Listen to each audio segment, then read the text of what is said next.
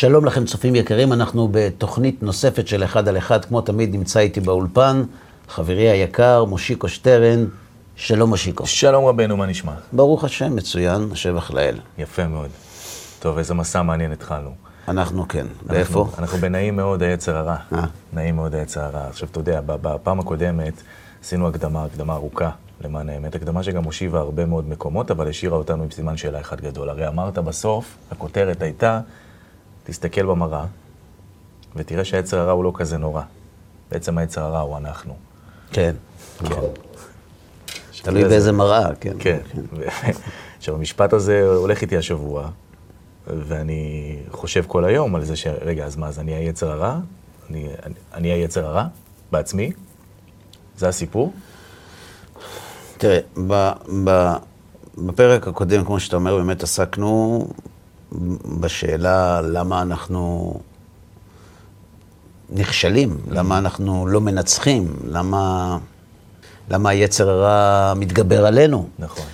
ואמרנו שבהרבה מאוד מקרים, לא רק בנושא היצר, כשאתה לא יודע, כשאתה לא מכיר את מי שאתה נלחם בו, הוא יכול להפתיע אותך.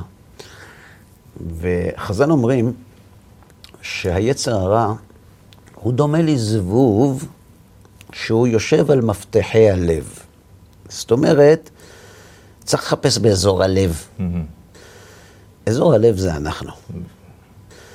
ולכן אם אנחנו רוצים לדעת מיהו היצר רע, אנחנו צריכים קודם כל להבין איך אנחנו פועלים, ויכול להיות שכשנבין איך אנחנו פועלים, נבין גם מהו היצר הרע. זאת אומרת שקודם כל, אם אנחנו מבינים נכון, אז הזבוב הזה שיושב על הלב, הלב הוא הרי דימוי שלנו לרגש, נכון? הרצון, הרצון? כן. הלב הוא הרצון. הלב הוא הרצון. משכן הרצון, כן. הרגש, הרצון. אוקיי. המקובלים קוראים לו הרצון. ואת זה צריך, אה, לשם צריך להסתכל, ואת זה צריך להבין. זאת אומרת, הרוצה שבי הוא היצר שבי? אה, ככה הם טוענים, כן. אהה. רק צריך להבין את זה. אוקיי. אז אנחנו באמצע סיבוב הרי אמרנו, נכון? נכון. אז בוא נמשיך אותו. יאללה, בסדר.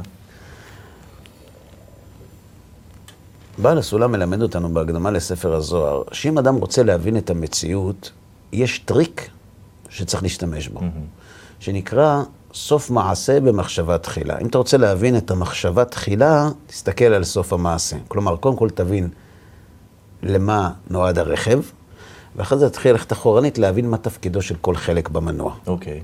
אותו דבר צריך לעשות גם כאן, בכל תחום, אבל גם כאן. אגב, רמח"ל כותב, בהקדמה למסילת ישרים, ש, שיסוד החסידות ושורש העבודה זה שיתברר ויתעמת לו לאדם מהי חובתו בעולמו. קודם כל, לאן צריך להגיע, לפי זה תתחיל להתנהל. המקובלים מלמדים אותנו שהבורא יתברך ויתעלה שמו. ברא את הנבראים כדי להיטיב להם. עכשיו, אני לא נכנס כרגע לדיון, אפשר להוכיח את זה, אי אפשר להוכיח את זה, זה לא מה שמשנה כרגע. הבורא ברא את הנבראים כדי להיטיב להם. לא להציק להם. להיטיב להם. אוקיי. עכשיו יש לי שאלה. כמה טוב יכול הבורא לתת לנבראים? אין סוף. אין סוף. עכשיו, למה זה חשוב לדעת? כי מי שרוצה להיטיב, יכול להיות שהוא רוצה להיטיב המון, אבל אין לו הרבה לתת. לכן ההטבה שלו לא מגלה את שלימותו. תמיד מוגבל. תמיד מוגבל. זאת אומרת, אבא ואימא רוצים לתת לילדים שלהם את כל העולם. כן, אבל יש חשבון בנק ויש זה. בדיוק. אז, אז אי אפשר. אי אפשר להוציא לפועל את עוצמתו המלאה של הרצון להיטיב. אצל יצורים מוגבלים. אבל אם הבורא יתברך, ברא אותנו כדי להיטיב לנו, כמה הוא יכול להיטיב לנו? אז אמרנו, בלי סוף. בלי סוף.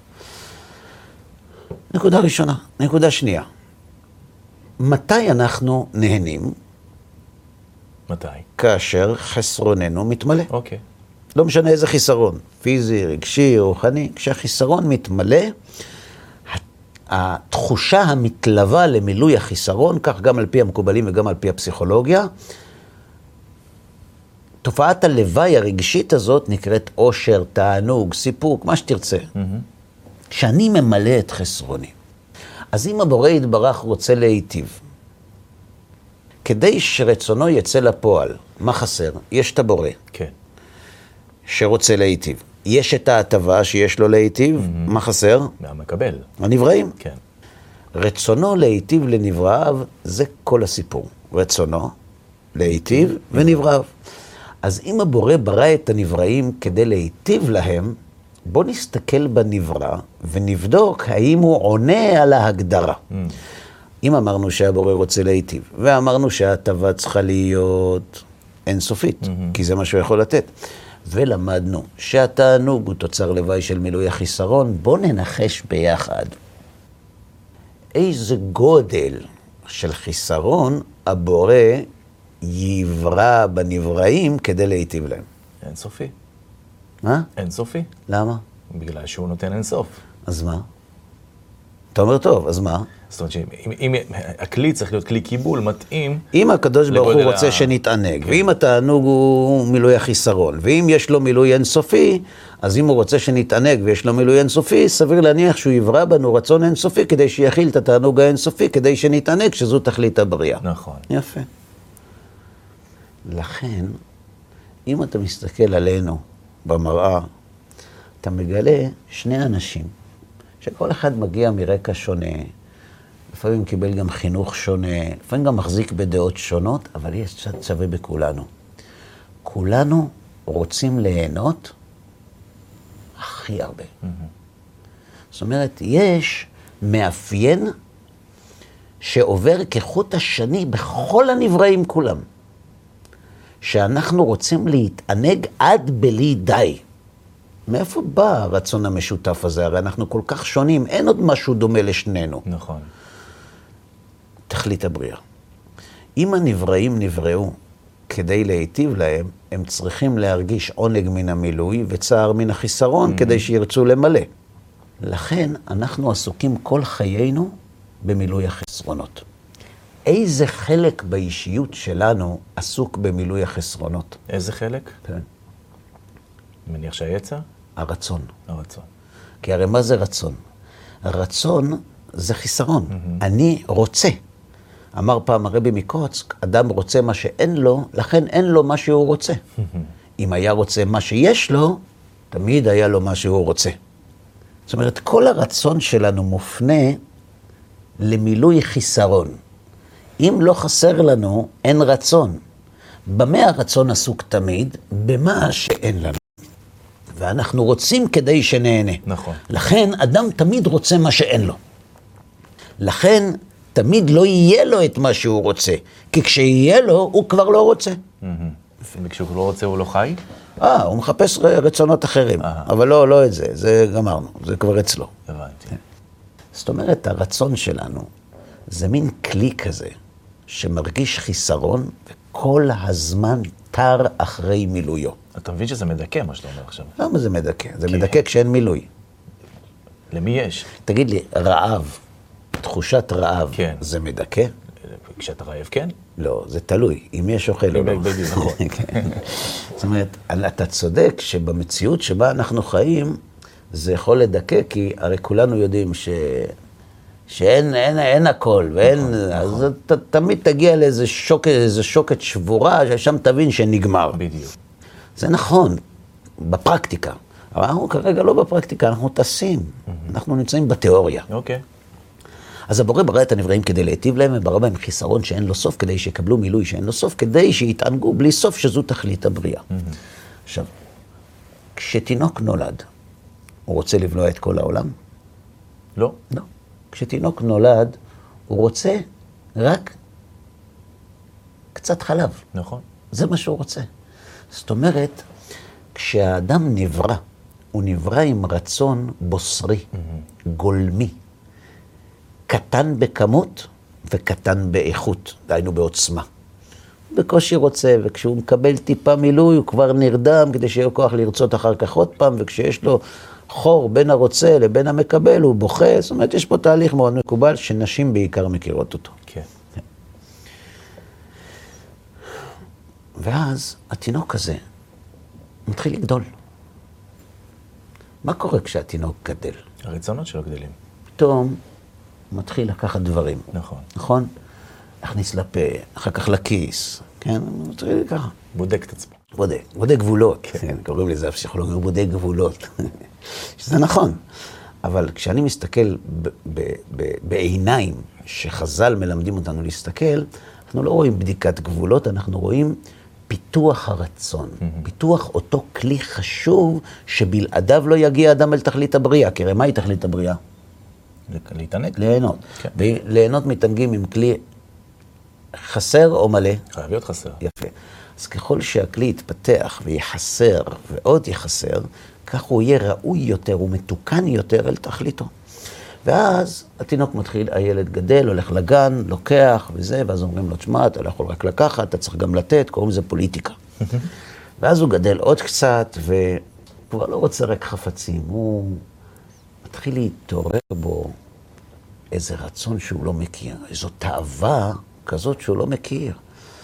אה, תאוות אכילה, תאוות שתייה, תאוות בשרים, כל מיני, כל מיני דברים שמתחדשים בו, והוא לא מבין. זאת אומרת, הוא אף פעם לא חשב שאפשר לרצות את זה או את זה או את זה, ופתאום, לא רק שהוא רוצה, זה הופך להיות מרכז חייו. כן, ועד שהוא מתרגל, מגיע רצון חדש. נכון. כסף.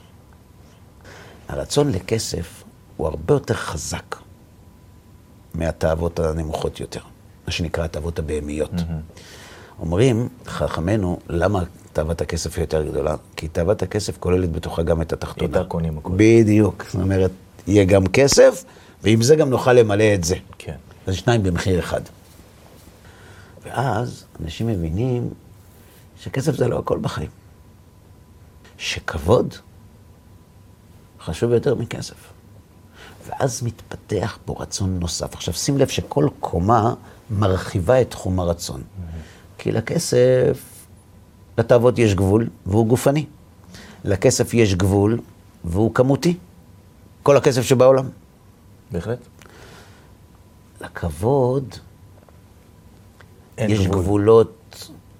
אין גבול, בוא, אין גבול. כן, יש גבול. איזה?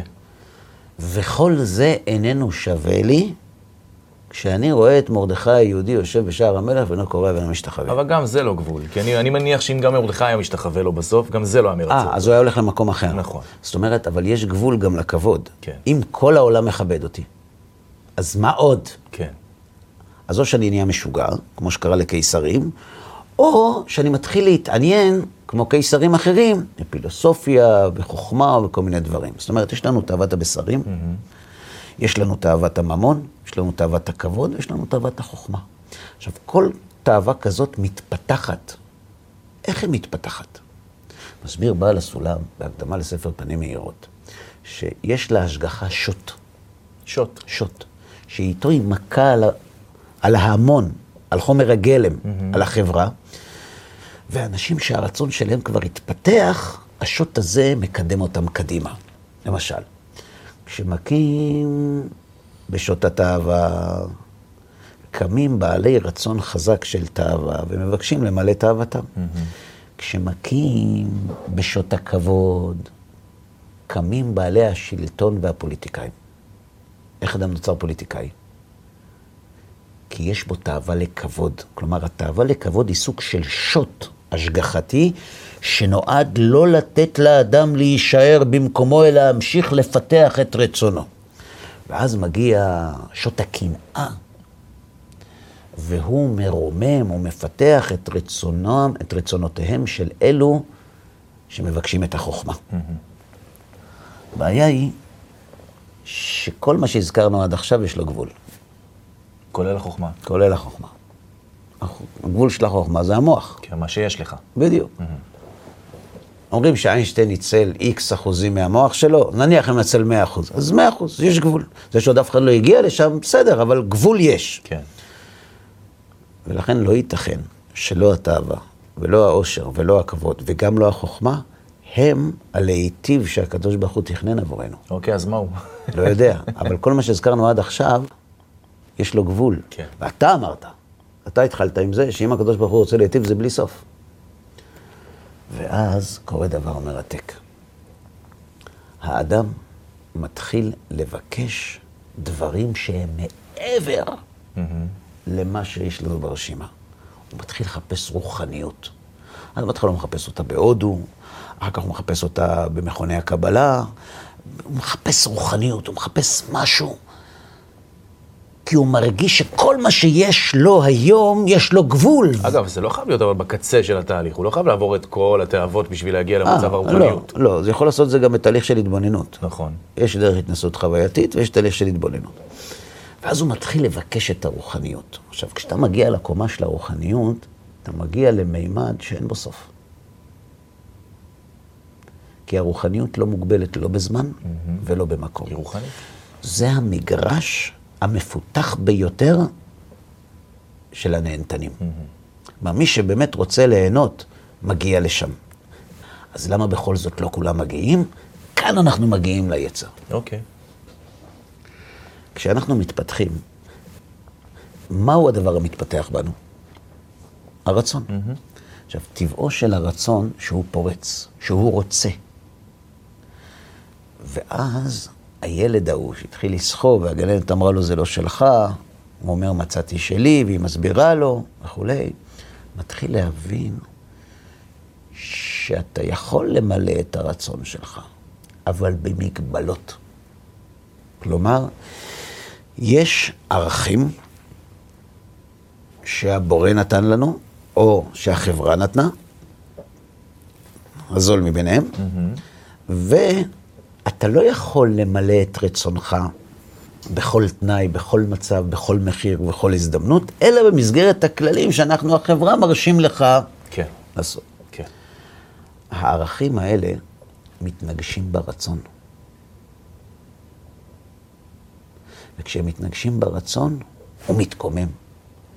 והרצון שלנו למלא את רצוננו למרות הערכים, קוראים לזה יצר הרע. כלומר, אנחנו משתמשים ביצר, ברצון, בצורה רעה, ולא בצורה טובה. זה נקרא יצר הרע. ולכן הוא אנחנו. ולכן זה אנחנו. כשאני רוצה להשתמש ברצון בצורה שמתנגשת עם הערכים שלי, לא עם ערכים של מישהו אחר, ערכים של מישהו אחר מגבילים אותו, לא אותי. אבל כשאני מבקש להשתמש ברצון שלי בניגוד לערכים שאני מאמין בהם, המאבק הזה, המאבק הזה הוא מאבק בין הרצון בדרך הטובה לרצון בדרך הרעה, בין להפעיל את הרצון במסגרת המגבלות, שזהו שימוש נכון וטוב ברצון, לבין השימוש הלא טוב והלא נכון והרע ברצון, שהוא פריצת הגבולות שאני הצבתי לעצמי. אז זאת אומרת, מה שאתה אומר לי עכשיו, שאילולא היית עכשיו מעמיק, לומד, את תורת החוכמה הזאת, הסוד הזה, אוקיי? אז היינו עכשיו איפשהו מונחים בגן חובה כיתה א', שיצר הרע מבחינתנו זה איזה דמות כזאת עם שיניים וקלשון, אתה מכיר את זה? כן. ואדום כזה עם עשן, כן. והוא בא לטפוח לך פה ולהגיד לך בוא תעשה ככה ותעשה ככה ותעשה, וזה בעצם לגמרי לא זה. נכון. זה לא ישות נפרדת. מה אתה מתפלא? תגיד לי. תגיד מהר, איך נראה עשו? אדום, שעיר. עם אה, שרוכים בשרירים. כן, היום הייתי מדמיין אותו כזה. ועם כן, אה, אדם כן. קדמון כזה עם נכון, נבוט. נכון. זה נכון, ככה הגננת באמת סיפרה. אבל אנחנו התקדמנו. התקדמנו, רק בכל מה שקשור ליהדות, נשארנו שם. יש אנשים שזיכרונות הילדות התנ"כיים שלהם הם היהדות שלהם. שזה עצוב. בסדר, לפעמים זה לא כל כך נורא. זה עדיף מהעקום. כן. אבל uh, אתה צודק, באמת, אם אנחנו לא מעמיקים, אז מצטייר לנו uh, אדם וחווה בגן עדן, והנחש, וזה מתערבב עם התפוח של שלגיה והמכשפה, ודרך עמי ותמי, וכיפה אדומה וכולי. נכון, בסדר, נכון. ככה זה, זה, זה הטבע שלנו. אבל אני רוצה לדבר איתך על עוד תהליך שמעניין שקורה, שזה גם שאנשים שמגיעים אל המקום של הרוח, הקומה האחרונה הזו שאתה מדבר עליה, זו שבאמת אין לה סוף. ואז שם הם מוצאים את עצמם אולי מאוד מבולבלים או מאוד מדוכאים מזה שזה הם עצמם, הם פתאום מכירים בזה שזה הם עצמם, ואז אתה שומע על התאבדויות, ואתה שומע על כל מיני... חוסר יכולת להתמודד עם העובדה שזה אני זה שעשה את המעשה השטותי שנעשה, או לא משנה מה. כן, אבל אני לא חושב, זאת אומרת, זה אני, וככה השם ברא אותי, ויש לי תפקיד, תכף נבין אותו. אבל אני לא מתרגש מזה. כותב בעל הסולם בהקדמה לספר הזוהר, שכל אלה שאומרים שאנחנו אין כמונו לגנות, ושאנחנו לא מעניינים את הקדוש ברוך הוא, והוא לא מתעסק בנו, ואנחנו לא מעניינים אותו, וכולי וכולי, מרוב שאנחנו רעים ומושחתים וכולי, הוא אומר, הם, הם לא מעידים אלא על עצמם. Mm-hmm. שהרי כל הטענות שלהם, הם צריכים לטעון על זה שיצר אותנו. מי עשה אותנו כאלה? אנחנו? לא. השם ברא אותנו ככה. אז אם יש לך טענות, תפנה ליצרן. אוקיי. וזה מה שהוא כותב שם, זה מה שאמר אותו איש מכוער לרבי אלעזר בנו של רבי שמעון, שאמר לו כמה מכוער איש זה. אמר לו, מה אתה רוצה ממני? אני מכוער. אני לא עשיתי את עצמי מכוער. לך לאומן שעשה אני. אני לא מתרגש מזה. ככה השם ברא אותי. עכשיו בוא נראה מה הוא רוצה ממני. הקדוש ברוך הוא ברא אותי עם הרצון. אני חי בחברה. החברה הזאת יש לה ערכים. אני צריך להגביל את הרצון שלי על בסיס ערכי החברה. נכון. כשאני עושה את זה, אני נקרא שאני משתמש ברצון טוב, כשאני לא עושה את זה, אני משתמש ברצון רע. אלא שכאן מגיע הבדל גדול בין היצר הרוחני ליצר הגשמי. מה זה אומר? אתה זוכר שאמרנו שיש יצר שהוא גשמי ויש יצר שהוא רוחני? נכון, אמרנו. יפה. המגבלות שאני בחרתי להגביל בהם את עצמי, ולהשתמש ברצון שלי לאור המגבלות, במסגרת, בתחום המגבלות האלה. מי קבע אותם? על פי מה אני מחונך, זו השאלה, לא? אני. אוקיי. החברה, אני, בני אדם. לא, לא, אנחנו מדברים על חוקים חברתיים עכשיו, לא מדברים על התורה. אוקיי. תורה זה קשור לקומה רוחנית. בני אדם, אנחנו קבענו את זה. זאת אומרת, זה לא רע במהות. זה לא רע בעצם, זה רע במקרה. זאת אומרת, מה יקרה אם החברה מחר תחליט שזה לא רע? אז זה לא רע. אז אם תשתמש עם הרצון בדרך הזאת, זה לא יהיה רע. כן. כלומר, שיהיה לו מידות סדום. כן, כן, הטוב והרע. בעולם המטריאליסטי שבו אנחנו חיים, הם טוב ורע על תנאי. הם לא מוחלטים. זאת אומרת, הם טובים כל עוד אתה מתנהל על פי הערכים שהחברה מגבילה. והם רעים כשאתה חולק על הערכים שהחברה מגבילה אותך בהם. אבל מה יקרה אם עד היום הגבלת את הרצון שלך בגלל שהחברה ככה החליטה? ומחר החברה תגיד, קבל עדכון, אה, בוטל. אז מהיום, מה שהיה אתמול יצר הרע, היום הוא יצר הטוב. בעולם יחסי אין טוב ורע. הם במקרה ולא בעצם. מה זה במקרה ומה זה בעצם? אז הפילוסופים היוונים התעסקו בזה המון.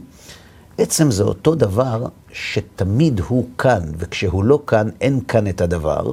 זהו עצם הדבר. מקרה זה שהשולחן הוא עגול, או זכוכית, או עם שלוש רגליים, או עם ארבע רגליים. זה יכול להיות אחרת. נסיבות. כן, זה, כן, זה יכול להיות אחרת. במקרה זה ככה, כן. כך יצא. אבל, אבל אם הוא יהיה עם ארבע רגליים, יישאר כאן שולחן. כן. עצם השולחן זה אותו דבר שכשהוא לא כאן, אין שולחן. העולם הערכי שלנו, הטוב והרע שבו, הם במקרה ולא בעצם. הם רעים כי החלטנו שהם רעים, והם יכולים לא להיות רעים אם נחליט הפוך. Mm-hmm. אמר פעם לייבוביץ', צו לא תרצח קיים כל עוד אין אנו מהרהרים אחריו. Mm-hmm. מרגע שאנו מהרהרים אחריו, פסק האיסור מלהתקיים. נכון. או במשפט אחד של הגמרא, שהוא פחות אה, פרופסורי, הפה שאסר הוא הפה שהתיר. כן. החברה החליטה ככה, היום החברה החליטה ככה, תעדכן את היצר. לראיה, הוצאה להורג או כל דבר שהוא... כל מה שתרצה. נכון. כל מה שתרצה. בעולם הרוחני, היצר הטוב והיצר הרע לא נמדדים ביחס לתועלת החברתית. הם נמדדים ביחס למשהו אחר לגמרי. וכאן אנחנו מקבלים את העומק של המושג יצר הרע. עד עכשיו מה אמרנו? שיצר הרע זה כשמשתמשים ברצון, בדרך שמתנגשת עם מה? עם הערכים. עם הערכים. שמי המציא אותם? אנחנו. אנחנו. עכשיו בוא נתקדם. בוא נטפס רגע לקומה הרוחנית. כשאדם מגיע לקומה הרוחנית, קורה לו דבר מדהים. בתחילת הדרך, אתה יודע כמה סיפורים כאלה אני שומע, אני בטוח שגם אתה.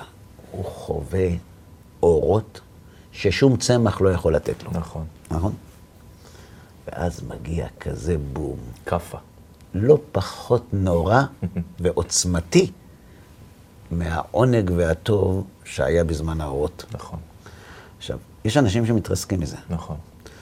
יש אנשים שסיפרו להם שזה יקרה, אז הם מתכוננים לזה, כן. למרות שהם לא מבינים למה זה. נכון. מה זה הדבר הזה? למה יש את הבום הזה? מסביר בעל הסולם. הבורא יתברך, ברא את הנבראים כדי להיטיב להם. והוא ברא, לה- ברא בהם רצון, כמה אמרת? אינסופי. אינסופי. כדי שיקבלו מילוי אינסופי. אינסופי. יכול להיות שני אינסוף? לא. לא. כי אם יש שני, אז יש סוף ביניהם. כי אם לא יהיה סוף ביניהם, הם יהיו אחד. כך כותב הרמב"ם. אז אין סוף יש רק אחד. ומי זה? מי זה האחד? האחד האינסופי, הבורא יתברך. נכון. והוא ברא נבראים כדי למלא אותם באיזה תענוג אמרת? האינסופי. איך זה מסתדר? לא מסתדר. זה לא מסתדר. תשובה. אם הבורא הוא האינסוף היחיד, והוא ברא נבראים כדי שיתענגו תענוג אינסופי, אז המילוי היחיד שיכול למלא בלי סוף, רצון בלי סוף, זה. האינסוף בעצמו. כן. וזה מה שכותב רמח"ל, שהאדם לא נברא אלא להתענג על השם. אז אנשים מסתכלים ואומרים, בטח, אתה דתי, אז אתה אומר שיתענג על השם, אבל לא, לא מדבר אליי. כן. בסדר. לא, אתה יודע למה להתענג על השם זה התענוג היחיד? כי הוא העונג היחיד שהוא אינסופי, ויכול למלא את החיסרון האינסופי שבנברא. מתמטיקה. נכון. אגב, אם תמצא אינסוף אחר וזה, תעדכן, יכול להיות שנעשה שינוי. עכשיו, יש כאן שאלה. אם הוא רוצה שאנחנו נתענג, ואנחנו רוצים להתענג, ופיתחנו את הרצון עד המדרגה רוחנית. האינסופית, כן. שמה היא? הרוחנית. לא תאוות הבשרים, לא כסף, אפילו כן. לא פוליטיקה, וגם לא חוכמה. אנחנו רוצים רוחניות. אז איך קורה שהבורא יתברך, שבורא אותנו כדי שנרגיש אותו, ואנחנו כבר מגיעים למדרגה שבה אנחנו רוצים להרגיש אותו, אנחנו כבר לא נמצאים בחוף הים. למה אנחנו לא מרגישים אותו? למה הנפילה הזאת? בהתחלה באמת הייתה הרגשה, הכל עבד, התאים, שמחה גדולה שהמערכת מתפקדת, ש... שיש חיים, ופתאום בום, הכל נופל. תשובה. מסביר בעל הסולם עליו השלום. הבורא יתברך, הוא מיטיב, הוא נותן, הוא מתגלה אלינו בי"ג צורות של נתינה. גומל חסדים טובים. ואם אנחנו רוצים להרגיש אותו, אנחנו צריכים להיות דומים לו. אנחנו צריכים לבנות איתו מכנה משותף, כמו בני זוג שרוצים לאהוב אחד את השני. מהמילים אני אוהב אותך ואת אוהבת אותי לא יוצא הרבה. נכון. אבל אם הם משכילים לבנות מכנה משותף, משמעותי בחיים שלהם, שהוא רוצה מה שהיא רוצה, והיא רוצה מה שהוא רוצה, והיא מרחיקה את מה שהוא מרחיק, והיא מקרבת את מה שהוא מקרב, ויש להם ערכים שמחברים ביניהם, ורצונות שמחברים ביניהם, הם מרגישים אחד את השני. המכנה המשותף, כך כותב בעל הסולם, גורם לנו להרגיש אחד את השני. בפעם הראשונה שנפגשנו, אצלי במשרד, נכון? נכון. באת וזה, ישבנו, ובסדר, אה, דיברנו, היה נחמד, כל אחד הלך הביתה. אבל היום, אחרי שעשינו ביחד כמה תוכניות, ובילינו כמה שעות טובות ביחד, אני לא אומר, אכלנו כמה דברים טובים, שתינו כמה דברים טובים, כי זה היה לא כשר, אבל אה, כן, שמה, אתה יודע איפה. אבל אה, בילינו, דיברנו. אנחנו מרגישים אחד את השני הרבה יותר מהפעם הראשונה. כי נבנה בינינו מכנה משותף. עשינו משהו ביחד. הביחד הזה, זה לא, זו לא תחושה רמאית, זו אמיתי. כן. המכנה המשותף יוצר קרבה. קרבה זה מילה פיזית. במובן הרגשי, קרבה זה אני מרגיש אותך. כשאני מרגיש אותך, אני קרוב אליך. קרוב השם לכל קוריו. למה השם תעמוד מרחוק? אנחנו לא מרגישים את השם, כי אנחנו לא בונים איתו מכנה משותף, כי הוא רק נותן, ואנחנו רק לוקחים? רק לוקחים. עכשיו תגיד לי משהו. מי לוקח יותר גדול? מי מפעיל את הרצון בצורה יותר עוצמתית? מי שרוצה 100 או מי שרוצה 200? יש לך 200. נכון. אומר תיקוני הזוהר, הני כלבין חציפין, דצבחין ככלבה, ואמרין, הב, הב, הב לנוטרא דעלמא הדין, הב לנוטרא דעלמא דעתי. אומר, יש אנשים שצווחים ככלבים. תן, תן. מה תן? למה פעמיים? הכל! תן לי עושר העולם הזה ותן לי עושר העולם הבא. תגיד לי, מושיקו, מי רוצה יותר גדול, יותר עוצמתי? מי שרוצה עולם הזה או מי שרוצה עולם הבא? עולם הבא. עולם הבא. למה? אתה יודע, כי ארוך הוא אינסופי. נכון, בדיוק. זה לא פק"ם. כן. זאת אומרת, מי שמתאווה לכבוד, יש גבול לתאווה שלו? יש. מי שמתאווה לבשרים, יש גבול לתאווה שלו? מי שמתאווה לחוכמה, יש גבול לתאווה שלו? בהחלט. מי שמתאווה לרוחניות? לא. אין. אז מי משתמש ברצון לקבל בעוצמה יותר גבוהה? זה שבתאוות הרוחניות. יפה. ואם אמרנו שהרצון לקבל הוא הפוך מהבורא, אז מי רחוק יותר מהבורא? מי שרוצה כסף או מי שרוצה תורה? מי שרוצה תורה? כן. וואו. כי מה הוא רוצה? הוא רוצה עולם הבא. מה זה שרוצה כסף רוצה? שיהיה לו עוד זה ועוד זה ועוד זה. זאת אומרת, אני יכול, אני יכול לדמיין את זה, זה, מה שאתה אומר זה מדהים, זה כאילו, זה כמו הבדיחה עם ה... אתה מכיר את הבדיחה עם החנייה, לא? תודה רבה, הסתדרתי. כן, זה די דומה. כן, אני רוצה כסף, אה, הנה, יש, קיבלתי צ'ק, תודה רבה. איזה קרבה יש בינינו, חבל על הזמן. זה נכון. אני שומע את זה גם המון. אני מרגיש את הבורא. כן. מה שאני מבקש, ישר. כן, תנסה קצת לבקש רוחניות, תראה איפה אתה. עכשיו, זאת אומרת, אם אדם מבקש רוחניות, הוא אמור להרגיש שהוא מתקרב לשם או מתרחק. ודאי שמתקרב. אם הוא מבקש הוא רוחניות, מבקש רוחניות. כשהוא מקבל אותה, כשהוא מבקש רוחניות, זה בגלל תאווה גדולה או קטנה, אה, גדולה. אז הוא מתקרב או מתרחק? מתרחק? מתרחק. לכן, זה מאוד טבעי שכשאדם מבקש רוחניות הוא מתרסק. הפלא הוא לא שהוא מתרסק, הפלא הוא שהוא בהתחלה עוד יש לו אורות. מאיפה זה בא? הרי כשאתה עולה לקומת הרוחניות, הרצון שלך נחשף לליגה המקצועית. כן. אז איך אתה מרגיש? ואנשים אומרים, שמע, אני- כשאני חזרתי בתשובה, בום. הרגשתי את הקדוש ברוך הוא, לא צריך הוכחות, הרגשתי אותו בכל צעד ושעל, ואני מאמין להם. זה הפלא. לא איך הוא לא מרגיש, זה ברור. כי מי שמבקש רוחניות מתרחק מהבורא, לא מתקרב. למה הוא ירגיש, זו השאלה. והתשובה היא פשוטה, כדי שידע שהמערכת עובדת. פרומו. ואחרי שהוא רואה שהמערכת עובדת, מחזירים אותו למציאות ואומרים לו, עכשיו תבין שאם אתה רוצה להידמות לבורא, איך תעבוד? יש תפקיד. איזה הוא גיבור הכובש את יצרו. אומרים חז"ל, אין הקדוש ברוך הוא משרה שכינתו, אלא על חכם, גיבור ועשיר. מה זה גיבור? אומרים חז"ל, כובש את יצרו. מה זה כובש את יצרו? זה אדם שמגביל את הרצון שלו, את היצר שלו, את הרצון שלו, על בסיס הערך האלוהי. ומהו הערך האלוהי? השתוות הצורה. אני לא מצמצם את הרצון שלי כי החברה החליטה שזה מזיק או לא מזיק. אני מצמצם את הרצון שלי כי כל גילוי של הרצון לקבל שלי מרחיק אותי מהבורא. ואם הבורא הוא טוב, מה קורה כשמתרחקים מהטוב? איך קוראים לזה? רע? רע. אז כל רצון שמרחיק אותי מהבורא הוא טוב או רע? כנראה רע. וכל רצון שמקרב אותי לבורא, טוב. יפה. אז מה זה יצר טוב? זה רצון שמקרב אותי לבורא. איזה רצון מקרב אותי לבורא? הרצון לקחת או לתת? לתת. לתת. לכן זה יצר טוב. ויצר של לקחת, איך קוראים לו? רע. למה? לא כי הוא פוגע באחרים, כי הוא מרחיק אותי מהבורא שהוא טוב. ולכן, אם אני רוצה להגיע לדבקות בהשם, אני חייב להרגיז את יצר הטוב על יצר הרע. אומרים חז"ל, לעולם ירגיז אדם יצר טוב על יצר רע. תגדיר לי להרגיז בו במקרה. מה זה לעולם? תמיד, אין דרך אחרת.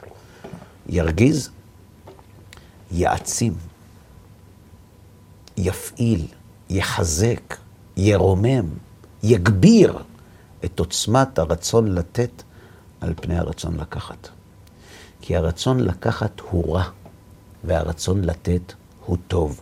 יש רק מקום אחד בעולם שהרצון לקחת הוא רע. תשאל כל חברה, כל תרבות, כל שיטת חינוך, עם רצון לקבל זה רע. הפוך יגידו לך. רצון לקבל זה טוב, זה מעצים, זה, זה נותן שמחה, זה נותן עונג בחיים. זה נכון. היהדות קוראה לזה רע לא כי זה לא נחמד, mm-hmm. לא כי זה מגעיל, היא קוראה לזה רע כי זה מרחיק אותך ממקור הטוב. בעוד בחברה המערבית, היצר הרע זה כשאני פועל עם הרצון בניגוד לכללי החברה, בעולם הרוחני היהודי, יצר הרע, כשאתה פועל עם הרצון שלך בניגוד לקרבת השם. כלומר, כשהרצון מרחיק אותך ולא מקרב אותך. אוקיי. Okay. מה שאתה אומר עכשיו, האם הוא שם עכשיו בסוגריים את הרצון שלי לקבל, או שיהיה לי טוב, אוקיי? במקומות בהם אתה שואל את עצמך, לא מגיע לי יותר? לא טוב לי. לא טוב לי בזוגיות, לא טוב לי בעבודה, לא טוב... לא מגיע לי יותר. אה, הוא לא מתנהג אליי יפה, אני לא אמור להיות חבר שלו. אל תהיה. התהליך שאנחנו עוברים בהתפתחות הרצון מתרחש בשני, בשני רבדים. אחד, זה בעוצמת הרצון, ואחד, זה בהגבלתו. Mm-hmm. אנחנו מפתחים את הרצון כדי להכשיר אותו לרצות בלי סוף. נכון. אבל אחר כך אנחנו מגבילים אותו כדי שנוכל להכיל את הטוב והעונג שהקדוש ברוך הוא חישב בעדנו, וזו הרגשת הבורא, והיא לא תושג אלא בהשתוות. לכן אנחנו רואים כאן תהליך שמצד אחד מפתח את הרצון מאוד, עד שהוא רוצה את כל העולם הבא, ואז מתחיל תהליך של צמצום. התהליך של הצמצום הזה מתרחש בשני, בשתי אפשרויות. או מלשבת ביחד ולהבין איך זה עובד, וללכת בכיוון, מתוך התבוננות, mm-hmm. או שהחיים מלמדים. איך החיים מלמדים? אז בהתחלה הוא מאמין שזה יבוא הכבוד, אחר כך שתבוא החוכמה. אחר כך, כשהוא יקיים מצוות, ואז מה? ומה אחר כך? גם זה לא טוב. אז או שהוא אומר, אה, אם זה אותו דבר, אז נחזור אחורה, mm-hmm. או שהוא אומר, אני רוצה להבין למה זה לא עובד לי. Mm-hmm. ואז הוא מבין שאם הוא רוצה רוחניות, הוא צריך לרצות את הרוחניות ביצר טוב, בצורה טובה, ללמוד על מנת ללמד. לתת עם הרצון לרוחניות, ולא לקחת, לא לעשות דברים בשביל לקבל שכר, אלא לעשות דברים מתוך אהבה, מתוך אהבה לבורא. וזה תהליך. זה תהליך ארוך מאוד, מאוד ארוך ומייגע. אבל אף אחד לא הבטיח לנו גן של שושנים. זאת אומרת, יצר הרע שחז"ל מדברים עליו, יש יצר הרע גשמי, שיש ערכים חברתיים, ואתה רוצה לעבור עליהם, אז כשיהיה לך יותר, ותעשה סיבוב. זה טבעי לגמרי. אנשים שמכים עליהם עם שוט הכבוד, הם נהיים פוליטיקאים, לפעמים מסתכלים על פוליטיקאים, אתה אומר, תשמע, זה מדהים, זה מדהים איך, איך איך הוא מחליף את עורו, הוא מבטיח ככה, עושה הפוך, כאילו, כאילו לא רואה כלום. אתה לא מבין בזה. כבוד, כבוד זה משהו ש... שדוחף את האדם בצורה עוצמתית. לא מעניין אותו כלום. וכשהוא רוצה כבוד, עם המגבלה הזאת הוא יתמודד, עם המגבלה הזאת הוא יתמודד. העם יבין. העם יבין. בסוף יבינו.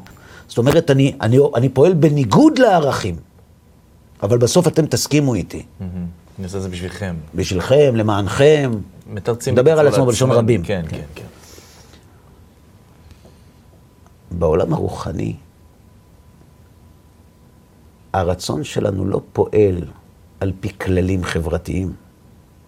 הוא פועל על פי השאלה, האם השימוש ברצון מקרב אותי להשם או מרחיק אותי.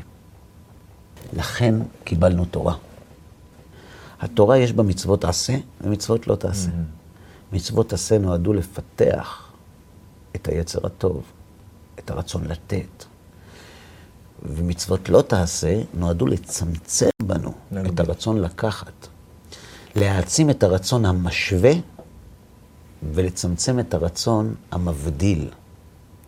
לכן כשאדם עובר על מצוות לא תעשה, הוא עובר עליהם עם היצר הרע.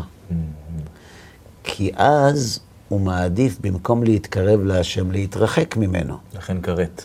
ולכן כל מה שכתוב וכולי, זה רק אומר שהוא פשוט מתרחק ממקור החיים, מתרחק מהטוב. לכן קיום מצוות, אומרים שהוא מקיים מצוות, יזכה לדבקות בהשם. למה? מבחינת שכר?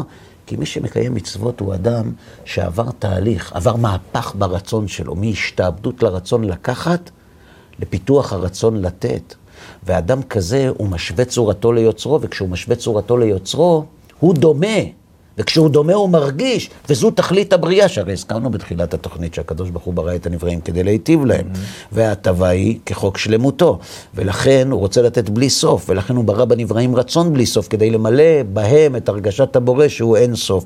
אלא שלשם כך צריך השתוות הצורה, בשביל השתוות הצורה צריך להשתמש ברצון בדרך של טוב ולא בדרך של רע, בדרך שמקרבת את האדם לבורא ולא בדרך שמרחיקה אותו, ולכן הוא קיבל תורה ומצוות, כי המצוות עשה ולא תעשה, מאמנות את האדם להגביל את הרצון שלו לרוחניות על פי הכללים של התורה שמקרבים אותו לקדוש ברוך הוא. אבל גם אז מגיעים לקומה הרוחנית, כמו שאתה אומר, ונכנסים פה למשפט הידוע שכל הגדול מחברו יצרו גדול ממנו. ודאי. כי זה בעצם, מסתדר מצוין. נכון, כי בעצם, אני מנסה להבין איתך ביחד עכשיו בעצם, כי בעצם כשהוא מגיע לאותה הקומה, ההתמודדות שלו כבר התמודדות ברמה שבה הוא נמצא. נכון. מה זה כל הגדול מחברו יצור גדול ממנו? רצון לקבל של מי יותר גדול? של מי שמחפש כסף או של מי שמחפש תורה? תורה. יפה, אז יצרו גדול ממנו. היצר גדל מתוכו, גדול הימנו. מאיזה תוכו? אתה רוצה רוחניות? רוחניות זה בלי סוף. זאת אומרת, אתה הבאת את הרצון שלך למקום שאין בו סוף. Mm-hmm. זה רצון אחר לגמרי. אתה עכשיו צריך להתגבר על רצון הרבה יותר שרירי מהרצון שהיה לך עד היום. מפחיד מאוד. זה נכון. לבד זה מפחיד מאוד. אבל חז"ל כותבים שהקדוש ברוך הוא הבטיח לנו שלמרות הנפילות ולמרות החושך ולמרות הירידות, יש בתורה מאור שמחזיר למוטב. יש בתורה איזה שבב כזה, צ'יפ, שכשהאדם דבק בתורה למרות הנפילות שלו, ולמרות הירידות שלו, ולמרות הכניעה שלו בהרבה פעמים ליצר, הצ'יפ הזה לא ייתן לו מנוחה ויקדם אותו, ועוד יקדם אותו, עד שהוא יגיע לעבוד את השם לשמה, mm-hmm. מתוך שלא לשמה. אם תשאל אותי, אז למה זה לא עובד לנו? אנחנו גם לומדים תורה, לא מרגישים אה, איזו התקדמות. זו, זהו הדבר הכי חשוב מכל מה שאמרנו עד עכשיו. מסביר בעל הסולם. המאור המחזיר למוטב מתפוגג מתוך התורה ונספג בנו, כושר הספיגה שלנו נקבע על פי שלושה כללים. מהי אמונתך במציאות הבורא? מהי אמונתך בתורה מן השמיים? ומהי אמונתך בשכר ועונש? מי שאמונתו במציאות השם ברורה לו, ואמונתו באמיתות התורה ודאית אצלו, ואמונתו בשכר ועונש מוחשית אצלו, כשהוא עוסק בתורה ובמצוות, הם מעיפים אותו על טיל אל השתוות הצורה, אל עולם הלשמה. הוא עושה את זה בהליכה. אבל מי שאמונתו במציאות הבורא היא, זאת אומרת, היא מתקדמת. ואמונתו באמיתות התורה היא אמונה כל עוד המונדיאל לא בשבת. ואמונתו בשכר ועונש זה בגלל שיש לו שכנים רשעים. אז כשהוא יושב ולומד תורה, איזה מאור בדיוק יאיר לו? ואם המאור לא מאיר, אז העולם הרוחני הופך מייאש. וכשהעולם הרוחני מייאש, אנשים נופלים. לכן אם אנחנו רוצים להכיר את היצר הרע, אמרתי לך, אנחנו, אני לא המצאתי את זה, אנחנו רוצים להסתכל במראה. להסתכל לעצמנו בעיניים, בלבן של העין. ולהבין שהיצר הרע זה אנחנו. הרצון. הרצון זה כל מי שאני. וכשהרצון שלי פועל בצורה שמרחיקה אותי מהבורא, זה רע, גם אם מתוק. וכשהרצון שלי מתקרב לבורא ומשווה צורתו ליוצרו, זה טוב גם אם קצת מר בדרך. קיצור, אני לא יכול להיות לעולם הבורר של עצמי. כי אני לעולם לא יכול לשים את הספוט על מה טוב לי ומה לא טוב לי, ומה הרצון האמיתי ומה היצר. זה נכון, אבל זה גם נכון ביצר החברתי. זאת אומרת, גם בעולם החברתי שבו אנחנו חיים, אנחנו לא קובעים מה טוב ומה רע, החברה קובעת לנו. החברה מגבילה אותנו. חוקיות, כן. כן. בתוך זה אנחנו יכולים לבחור לעצמנו ערכים, להאמין בהם, כמו איכות סביבה ושוויון וכל מיני דברים כאלה. אבל בתוך האקווריום החברתי, החברה יוצרת גבולות, היא לא נותנת לך להתפרע. נכון. ובתוך זה אתה יכול לבחור. אבל אתה מסכים איתי שבחברה זה יותר קל, עברת באדום, תקבל כנראה בעוד שבועיים משהו הביתה. בסדר גמור. במקרה הזה השמיים לא תמיד נופלים, אם בכלל. נכון. אבל אתה נענש, אתה מפסיד. אתה אוהב כסף, ייקחו לך כסף. אתה אוהב חופש, ייקחו לך את החופש. אבל עדיין, גם במסגרת החברתית, אתה לא בוחר את הטוב והרע. אתה פועל לאור הטוב והרע. רק שבעולם החברתי, הטוב והרע זה מה מועיל לחברה ומה מזיק לה. זה גמיש. וזה גמיש, שני דברים. מה שקובע טוב זה מה טוב לחברה, מה שקובע רע מה מזיק לחברה, וזה גמיש, כי, כי החברה היא, היא, היא כמו בן אדם, יש לה מצב רוח. לעומת זאת, בעולם הרוחני, הטוב של אדם הראשון והטוב שלנו הוא זה. Mm-hmm. ואני, קרבת אלוהים לי טוב. זה טוב. כי אם האלוה הוא מקור הטוב, ואני מתקרב אליו, ככל שאני מתקרב יותר או מרגיש יותר, יותר טוב. Mm-hmm. וככל שאני מתרחק, אני מרגיש פחות, ולכן זה יותר רע. ומה שקובע אם אני מרגיש או לא מרגיש, זה אם אני משתווה, משווה צורתי ליוצרי או לא. ואת זה עושים רק בעזרת התורה, וזה קבוע, וזה לא משתנה. לכן התורה הזאת לא תהיה מוחלפת ולא תהיה תורה אחרת מאיתו יתברך שמו. כי תכלית הבריאה לא השתנתה. ולכן גם התורה לא משתנה. אלה שרוצים לשנות את התורה, זה כי הם באים מעולם הערכים החברתי. יש להם נגיעה אישית. גם, אבל בעולם החברתי הערכים הם דינמיים. נכון. ולכן הם לא מבינים למה צריך להינעל על זה. מה העתיקות הזאת, כן. יפה. מה שהם לא מבינים זה שהגדרת הטוב והרע בעולם שלהם והגדרת הטוב והרע בעולם של התורה הם הגדרות שונות לגמרי. כי אם תשאל ברחוב מה רע בלקחת, יראו לך, כל עוד אתה לא עושה את זה על חשבון אחרים, קח! וחז"ל אומרים, לא רק על חשבון אחרים. על חשבון אחרים זו ההגבלה, אבל גם בתוך, אל תהיה נבל ברשות התורה. כי זה מרחיק אותה, אותך מהשם יתברך. לכן אם אנחנו רוצים לנצח את היצר, אנחנו קודם כל צריכים להכיר אותו. כשמכירים אותו, מתברר שיש לנו איתו היכרות ארוכת שנים. כי את מי אנחנו מכירים יותר טוב מאשר את עצמנו. כן. ואם היצר רע ואנחנו היינו אח, זה כבר הרבה יותר קל, ולכן זאת תשובה לשאלתך, ועם זה נסיים. מה, זה מפחיד, אמרת לי. מה, אני היצר הרע? זה מפחיד.